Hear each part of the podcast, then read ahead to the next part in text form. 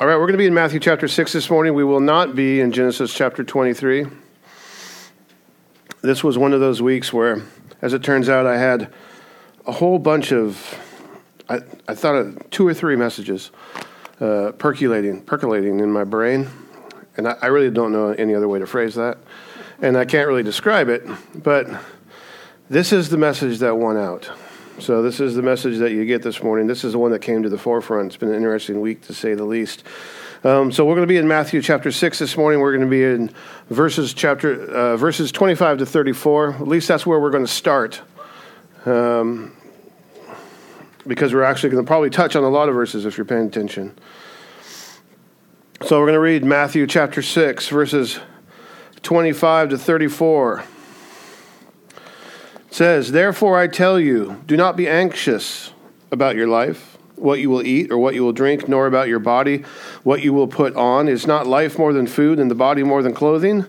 Look at the birds of the air. They neither sow nor reap nor gather into barns, and yet your heavenly Father feeds them. Are you not of more value than they? And which of you, by being anxious, can add a single hour to his span of life? And why are you anxious about clothing? Consider the lilies of the field, how they grow. They neither toil nor spin. Yet I tell you, even Solomon on all his glory was not arrayed like one of these. But if God so clothes the grass of the field, which today is alive and tomorrow is thrown into the oven, will he not much more clothe you? O you of little faith. Therefore, do not be anxious, saying, What shall we eat, or what shall we drink, or what shall we wear? For the Gentiles seek after all these things, and your heavenly Father knows that you need them all. But seek first the kingdom of God and his righteousness, and all these things will be added to you.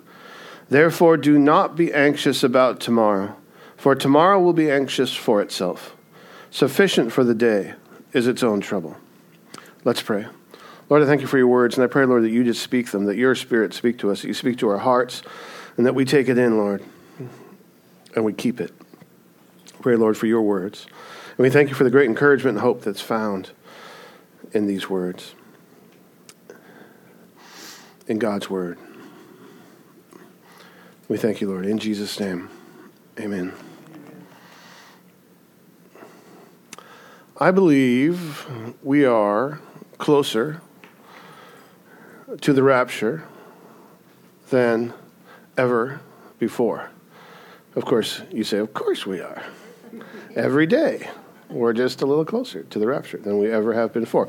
But what I mean by that is, I honestly, honestly expect it to happen in my lifetime. Now, if it doesn't, I'm not going to be embarrassed or disappointed because I'll go to be with Jesus. And so, hey, I win on both counts. But I really do expect it. And obviously, I don't know the day or the hour, right? And the reason I expect it is really simple. The Bible, God's Word, is clear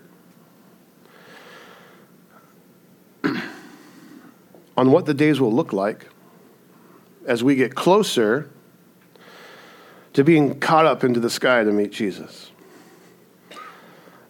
And then I see clearly what's happening in the world around me today not just here, obviously, but I mean, talking about Middle East and in Europe and everything that's unfolding that we see. And the two match up.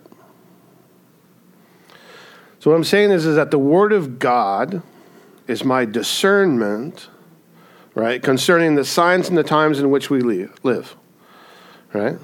So what I see going on in the world is lining up with what I read in God's Word. Now, what I have noticed is this a lot of Christians are either ignorant, blind, or possibly deceived concerning the days in which we live, concerning the signs and the times because they see the, they seem to see things completely differently than I do, than maybe you do.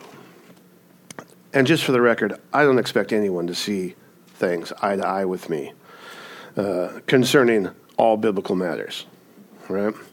I mean, we, we have different views possibly on, you know, concerning the rapture or when it'll happen, for example, or, but, but we, you know, we both agree that there's going to be a rapture, right? Waiting for someone to go, what? right?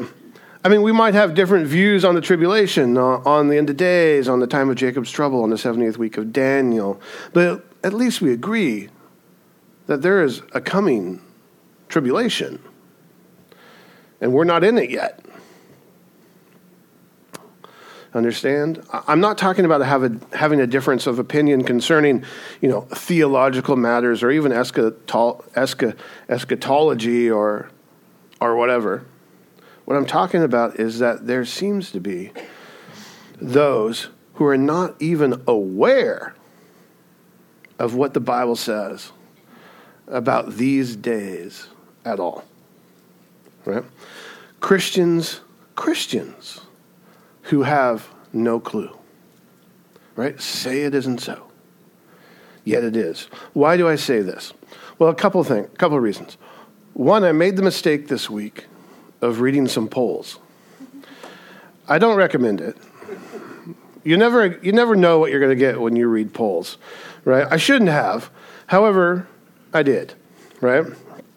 And on one hand, it's quite disturbing, the results. Uh, on the other hand, you have to wonder just who is it that these people are polling, that they're asking these questions to, and just how stupid are they? I mean, that's kind of what I have to wonder sometimes when I read these. But let me read you some of what I read this week.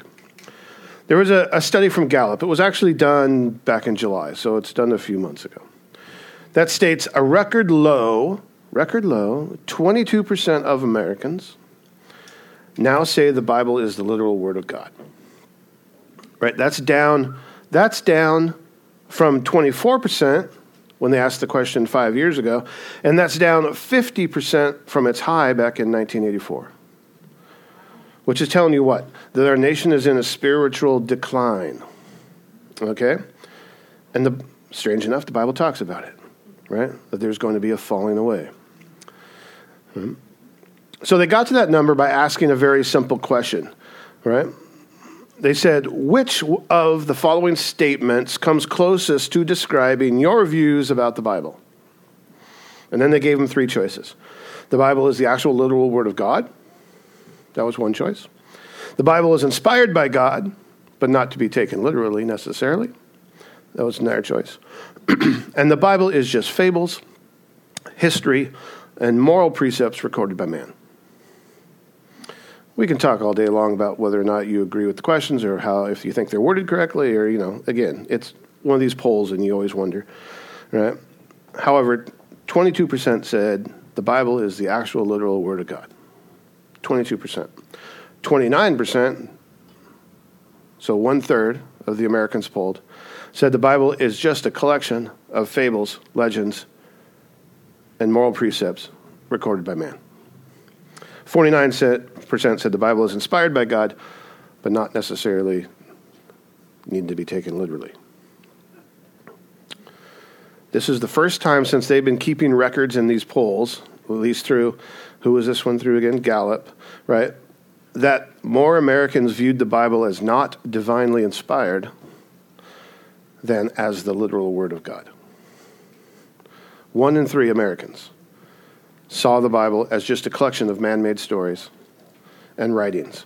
And when you filter those results by those who identify, I hate the word, but identify is a now common language, right? By those who identify as Christians, and it was 16% of those who said the Bible is just a collection of fables, were Christians. Six, what? 16% of someone who, of people who identify as Christians say the Bible is not the literal word of God, it's just a collection of fables. That would be a problem, would it not? Then there's this other poll. Again, it's a poll. But Ligonier Ministries, they have this state of theology survey. They do it ever so often, every other year, twice a year. I don't know. They, they do it on a regular basis, which they conduct. And they found that evangelicals hold to a host of beliefs that are not supported by Scripture.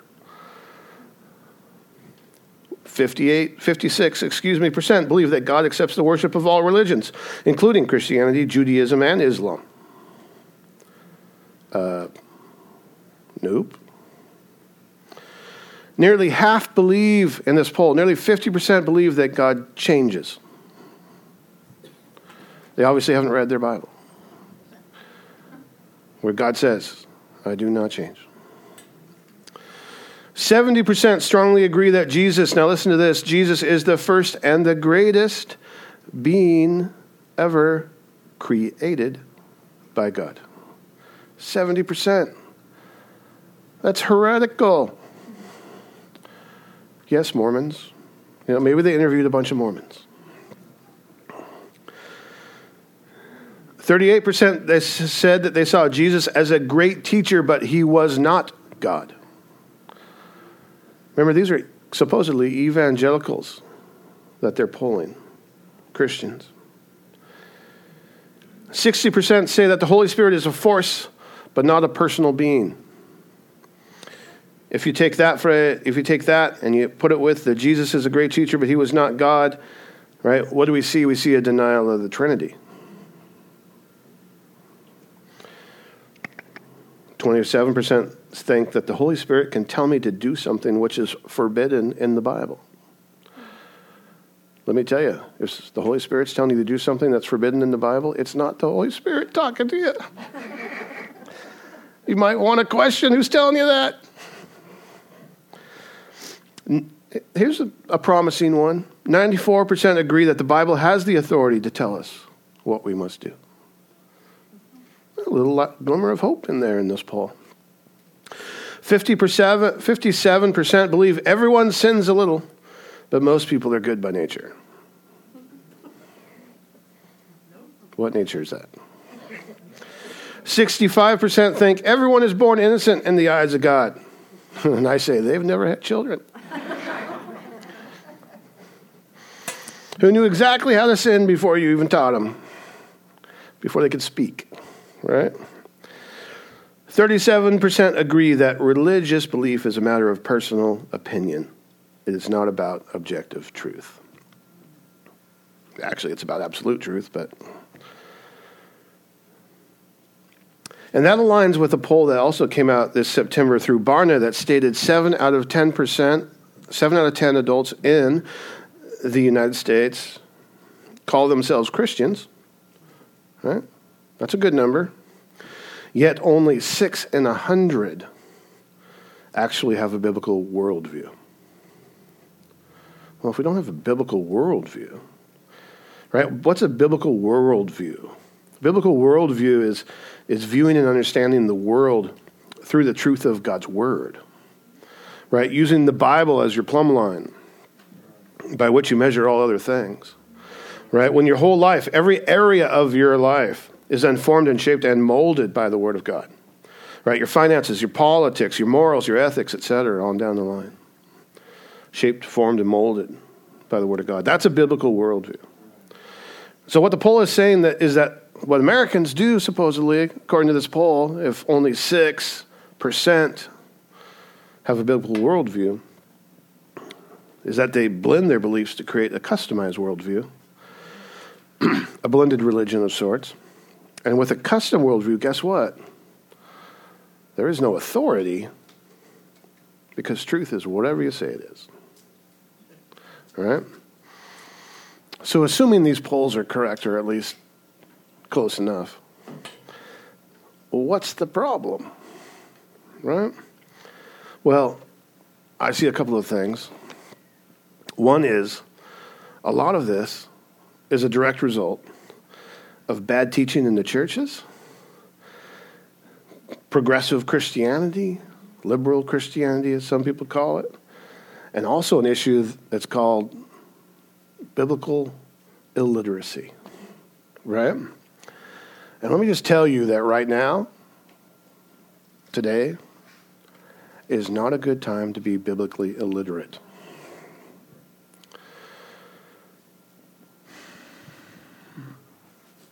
If one in three Americans see the Bible as just a collection of fables, right? And 16% of Christians think the same thing. Well, that explains a lot about the days in which we live. no wonder Paul writes, right, that a time is coming. I say the time has come. He says, a time is coming, right? but now it's come. When people will not endure sound teaching, right, which means that they're not going to endure God's word, but have itching ears, and they will accumulate for themselves teachers to suit their own passions. You can almost read that, right? As in, they will create for themselves worldviews that support their own sinful lifestyles and their own false truths. Because they don't want anybody telling them different. So, if your worldview is your filter that you use to see and understand and experience and respond to the world around you, then what worldview is informing your choices and decisions and responses in the times in which we now live? Is it God's Word? I mean, I hope it is. But if it's not, then how's that working out for you? you see, I ask because the responses I see personally run the gamut from worry, stress, anxiety, and fear to anger and hostility. I see very little peace. Right? I had a conversation. I came into work. I didn't actually have a conversation. I, I, just came into work, and one of our coworkers was in the break room. This was before we opened. You know, we're clocking in and grabbing our coffee, and and and he is he, he's loud anyway, but he was louder than normal. You could hear him outside, and and he is not a Christian, and he is not conservative, and he is not Republican, and he is not you know any of these things that we. And he was upset. What was he upset about? It was this is actually a good thing. He said, if one more Democrat, if one more liberal, this is how he was phrasing it, tries to tell me that I need to start treating people who have a different belief than I have concerning abortion, if I need to start treating them badly, right? Start demonizing them and trying to, you know, cancel them, et cetera, et cetera. He goes, I'm going to vote Republican.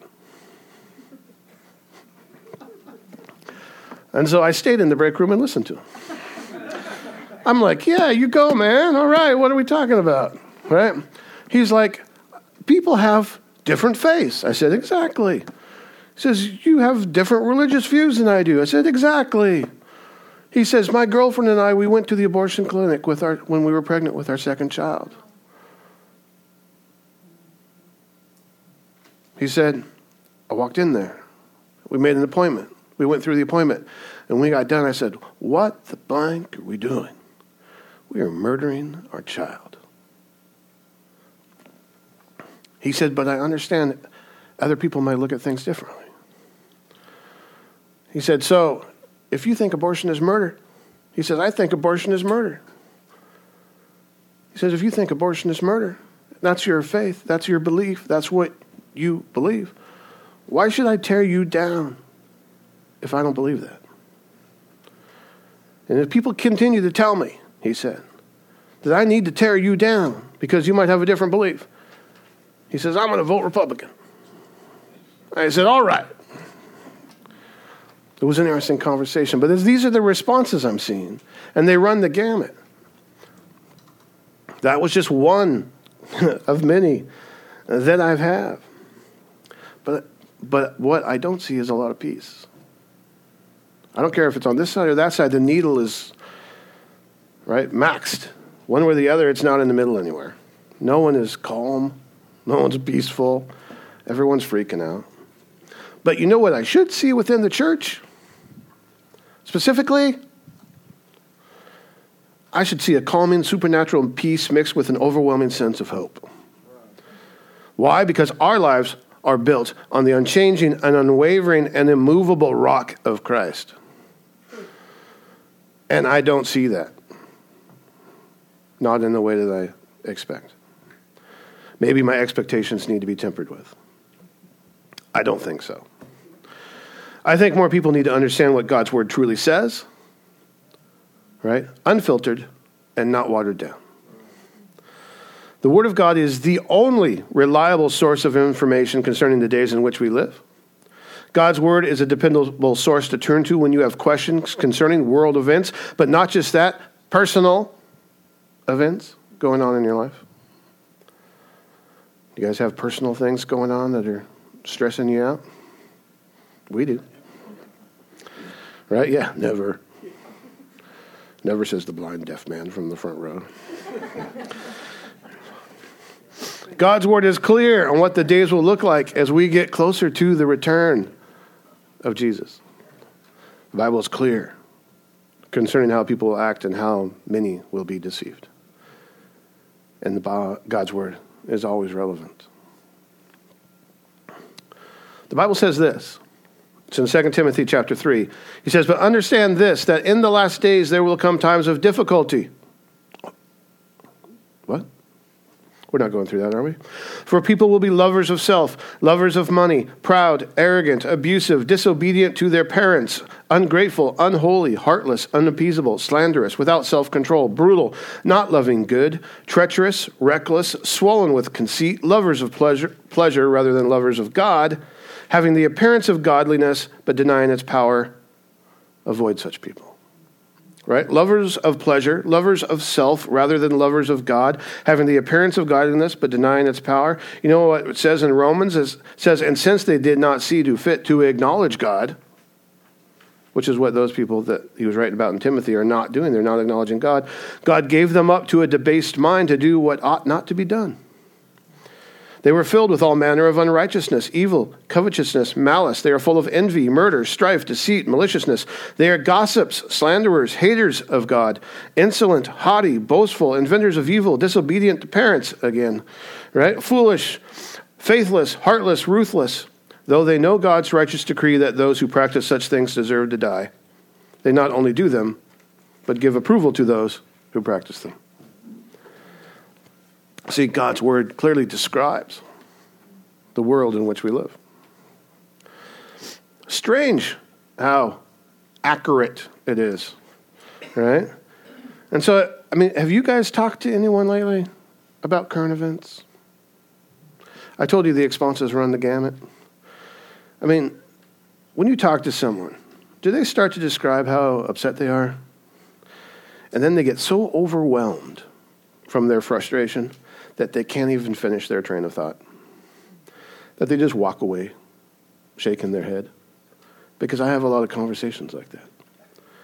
So, how are things going?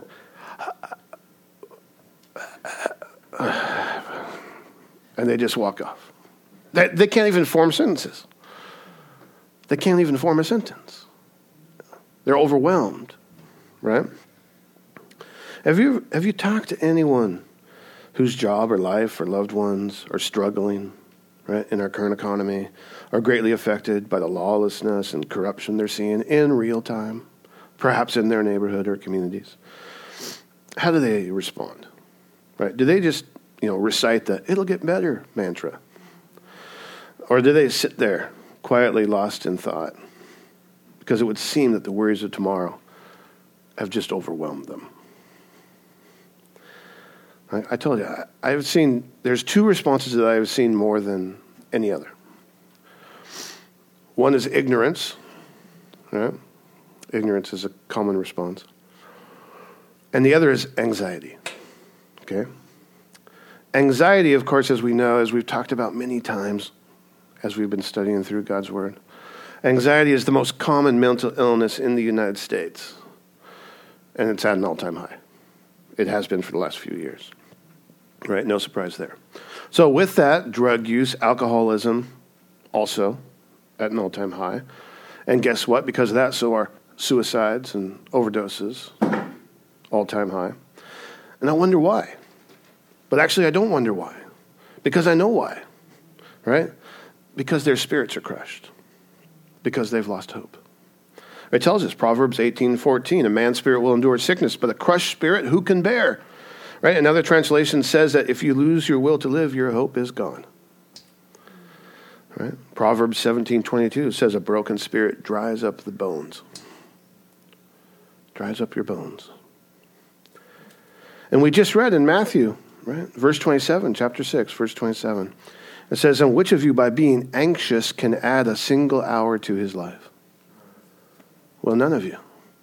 Literal translation of that verse is, uh, Add a cubit to your height. That's a little translation of that verse in the Greek.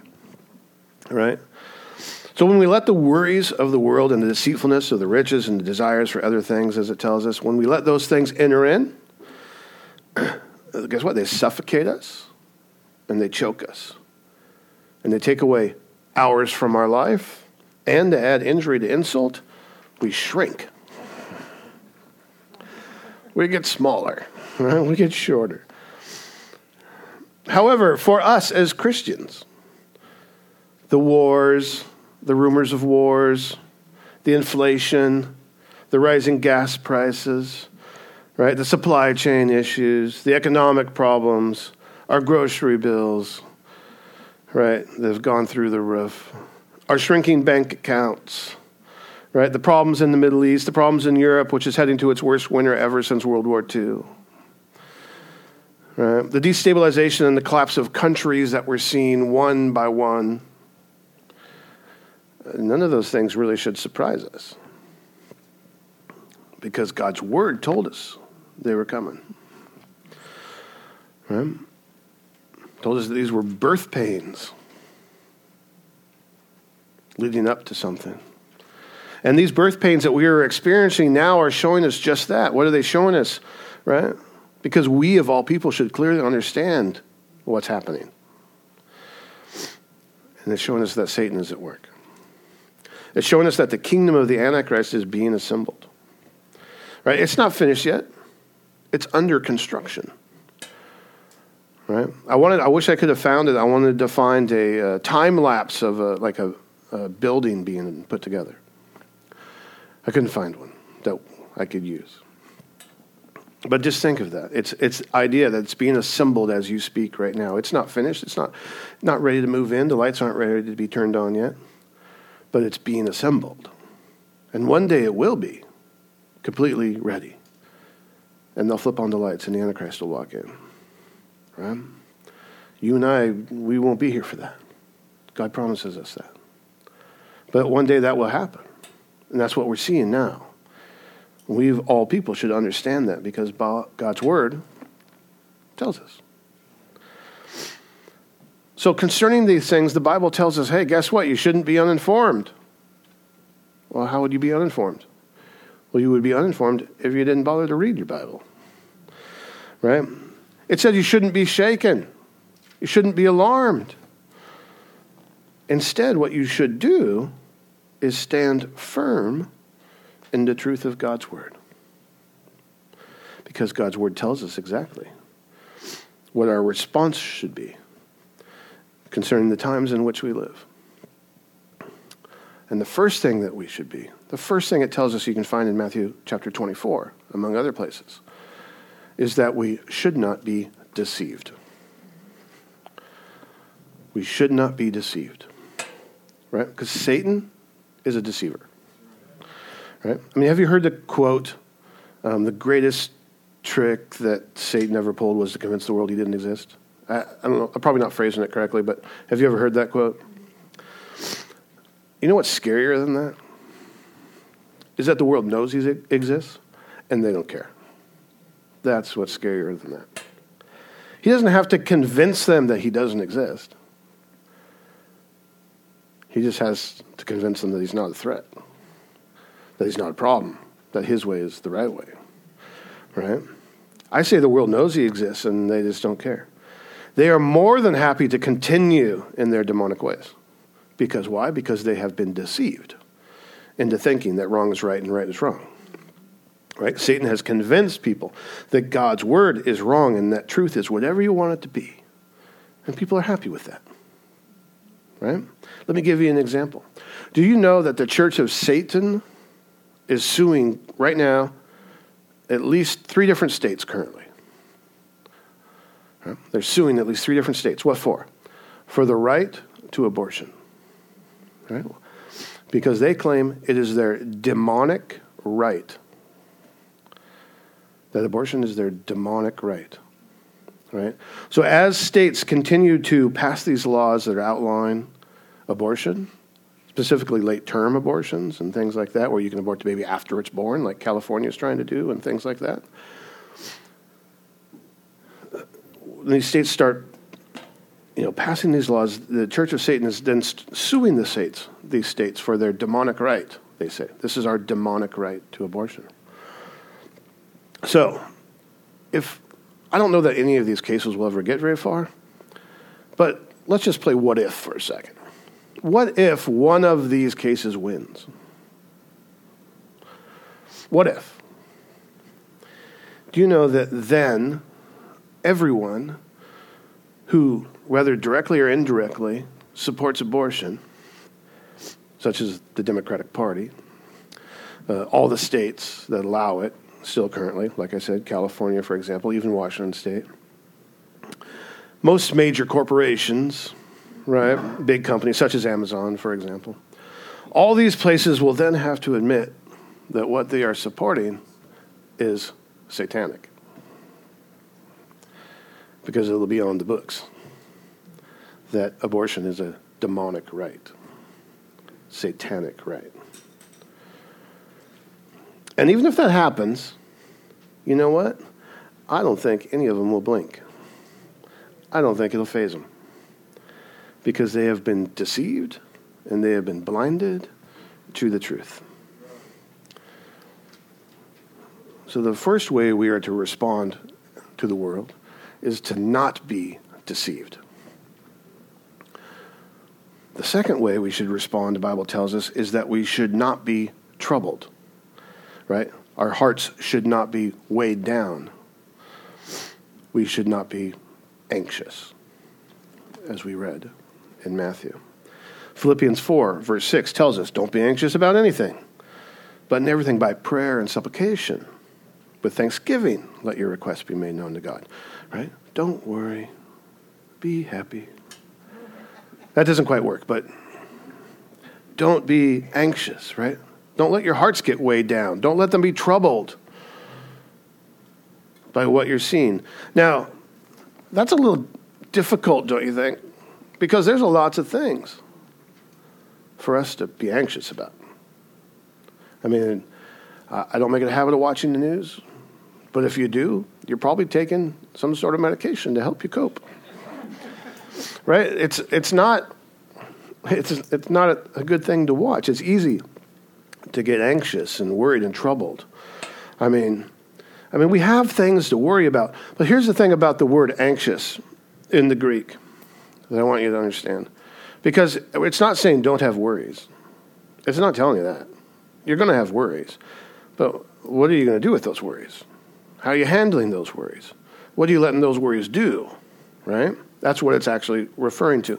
When you take that word in the Greek and you go all the way back to the root, because it has like four roots, and you follow it all the way back as far as you can, you're going to find that the root for that Greek word means um, apart. It's not apart, but a part, right? As in, there is a part that you're either giving or a part that's been given to you, depending on the context. A part. So, what it's saying is, when it's telling you not to be anxious, it says, don't give a part of you over to anxiety. Don't give a part of you over to worry what you should what you what should you be giving it over to? You should be giving it over to God.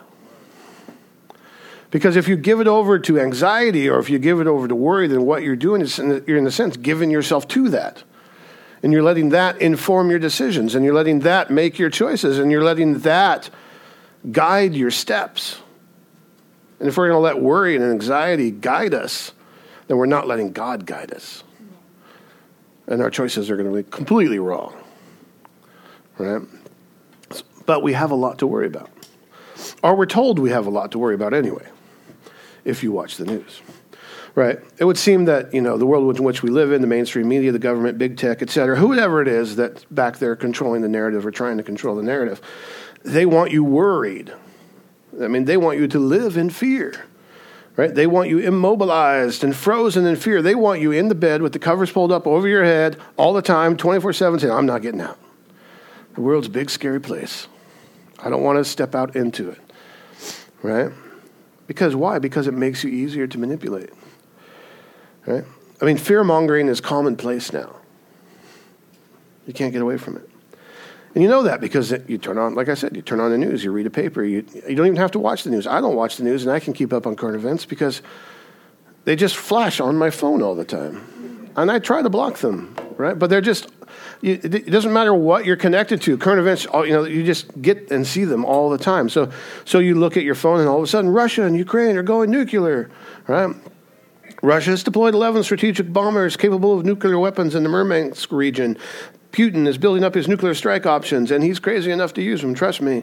And with you know, Iran is supplying Russia with more suicide drones that have a range of about 1,200 miles. And guess what? The United States said yesterday. The United States Defense Secretary said that the U.S. is nearing the end of its capacity to give any help to the Ukraine. That's that. None of that looks good, right? None of that looks good which is kind of, that's kind of surprising from the defense secretary. But you know, they haven't been asking for receipts, and there's they have no idea where Ukraine's been spending all those billions of dollars. But they got assets over there to protect that they've been hiding since World War II, so that's a different story. I mean, number 46 said that we haven't been this close to Armageddon since the Cuban Missile Crisis. Right? He tells us, well, you should be prepared. How? So I don't blame anybody about being anxious or worried about that type of stuff. Right? But the Bible also tells us that in these days, the people will just go on about life, eating, drinking, marrying, right? As if it was all normal and nothing was wrong. As in the days of Noah, as in the days of Lot. That's ignorance, right? Blissfully ignorant to the world events, blissfully ignorant to what's happening, wearing blinders, to the truth. Still going to Starbucks. I don't care. You know, as long as I get my, what is it now? Pumpkin spice latte. right? Knowing nothing. Knowing nothing of a, what is about to happen. And then you read about things like the, the fentanyl problem. Right? The last 42 days, just around 6,500 Americans have died from overdoses. The fentanyl. It's a drug that's being produced to look like rainbow candy. It's being brought in, yeah, being brought in over the open borders, being supplied to the Mexican cartels by China. No one's doing anything about it. So I can understand worrying about that. Just like I said, there's things to worry about that we see. We should be we should read these things and be disturbed, quite frankly. We should read these days and have a sense of worry, but are we going to let this change our focus? We're we going to let this commandeer our life? Are we going to give our life over to this worry because of these things? Or are we going to give our life over to God? There's another thing that causes anxiety too. It just came up again in the news on CNN. It's called rapture anxiety. Right? We talked about this back when we were going through Revelation, but it hit the news again. People are still anxious about the rapture. Right? I mean, Christians claim that they have PTSD today because of their evangelical upbringings and teachings concerning the rapture and that's why they don't believe in it today. They've found a way to help their anxiety by just discounting the fact that it's true, right? and I find it funny, and I don't mean to laugh, but it really just drives home my point about biblical illiteracy. See, if people knew what the Bible actually said, if they had been taught correctly concerning the days that we live in and the blessed hope of the rapture, right? That's Titus 2:13 by the way. Right? Waiting for our blessed hope, the appearing of, of the glory of our great God and Savior Jesus Christ. Right? They wouldn't be anxious or afraid. If they actually knew what God's word said concerning the rapture, they would not be anxious or afraid. They would not be. But they haven't been taught. Or if they have been taught, they were taught wrong. Or they just never have read themselves what God's word says about it.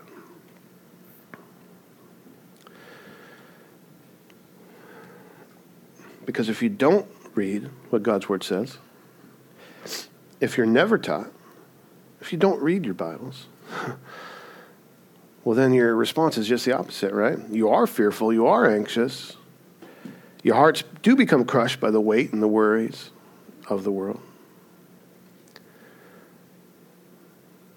What does God's word say? Well, for example, John 14 let not your hearts be troubled. Believe in God, believe also in me. In my Father's house there are many rooms. If it were not so, would I have told you that I go to prepare a place for you? And if I go and prepare a place for you, I will come again and take you to myself, that where I am, you may be also. That's what Jesus says. That should never cause anybody anxiety. Jesus says, I'm coming to get you. I'm coming to bring you home. I've prepared a place for you, and you will spend eternity with me. Why are you having anxiety over that? Maybe it's because you didn't know it. You never read it, and you never taught it. See, people are looking for an answer. Right? They're looking for a glimmer of light in the darkness that surrounds them, and the world has nothing to offer them. Nothing. And they're not going to find the hope that they're looking for in the world. There is no world leader that's going to take away their problems. There is absolutely no politician in the country that has a solution to anything. The only answer is Jesus. Right? As it says in Psalms 147 3, he heals the brokenhearted and he binds up their wounds. Right? He can cast your anxieties away. That's why he tells us in 2 Corinthians chapter 4 don't lose heart. Right? Don't lose heart. Though our outer self is wasting away, and yes, it is, right? Our inner self is being renewed day by day. For this light, listen, light, momentary affliction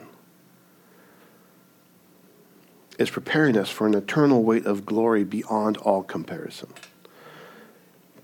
as we look not to the things that are seen, but to the things that are unseen. For the things that are seen are transient, but the things that are unseen are eternal. Right? When we understand God's word, when we become biblically literate, because we're staying in God's word, we're reading God's word, we're going to a church that teaches God's word, and not just some sort of self help seminar, then we understand that the that we, one, will face tribulations. Absolutely. God has not promised that you won't. He says He will. He says, I did, you will. But He says, don't worry, right? Don't fear. Take heart, right? He says, I have said these things to you that in you may have peace. In the world you will have tribulation. But take heart. I've overcome the world. Right? So when we know those things, and we face these things, whether they're big or small, every other day or daily, right? And it seems like right now they're daily, hourly almost. I'm expecting another tribulation any minute, right? We can remember that they are just light, momentary afflictions. Because we don't remember that when they're happening, but we should. Jesus tells us, His word tells us, God's word says, these are just light, momentary afflictions and they compared nothing to the eternal glory that you will have in Christ Jesus. So, what are you focused on? What's defining your worldview? Are tomorrow's troubles too much? And turn to Jesus, right? Because in Jesus you will have peace, and in Jesus you will find hope. That's what you need to be telling people. That's what you need to be sharing. Because, like I said, people are looking and they're in the dark and they can't find hope and their spirits are being crushed. But then they look and they see you. And you're this shining light. Or you should be. And they say, hey, what's going on over there? How is it that your light's shining when my spirit's crushed? And you can say, is that me? Trust me, I'm going through problems too. It's Jesus. Right? Jesus said, I have said these things to you that in me you may have peace. In the world you will have tribulation, right? But take heart, I have overcome the world. But then he says, Peace I leave with you, my peace I give to you. Not as the world gives, do I give to you. Let not your hearts be troubled, neither let them be afraid. What's the difference between the peace that Jesus gives and the peace that the world gives? It's a real simple answer. It's Philippians 4, chapter 7. And the peace of God, which surpasses all understanding, will guard your hearts and your minds in Christ Jesus. The peace that Jesus gives you, his peace, surpasses all understanding. It makes absolutely no sense to you or to anybody else looking at you or to the world. I'm, I'm watching you, I'm seeing what you're going through. Everything has fallen apart for you but you're at peace. That makes zero sense. I don't understand it. How can you be at peace? How? Well, because I have a peace that Jesus gave me. It's His peace, and it surpasses all understanding. It makes no sense to me either. I can't explain it other than that it's just Jesus. So take these words, take this understanding God says, write these words in, on your heart. This is what you should be doing with God's word. You should be writing it on your heart. Right? Laying up these words, it says in Deuteronomy, like, lay up these words of mine in your heart and in your soul.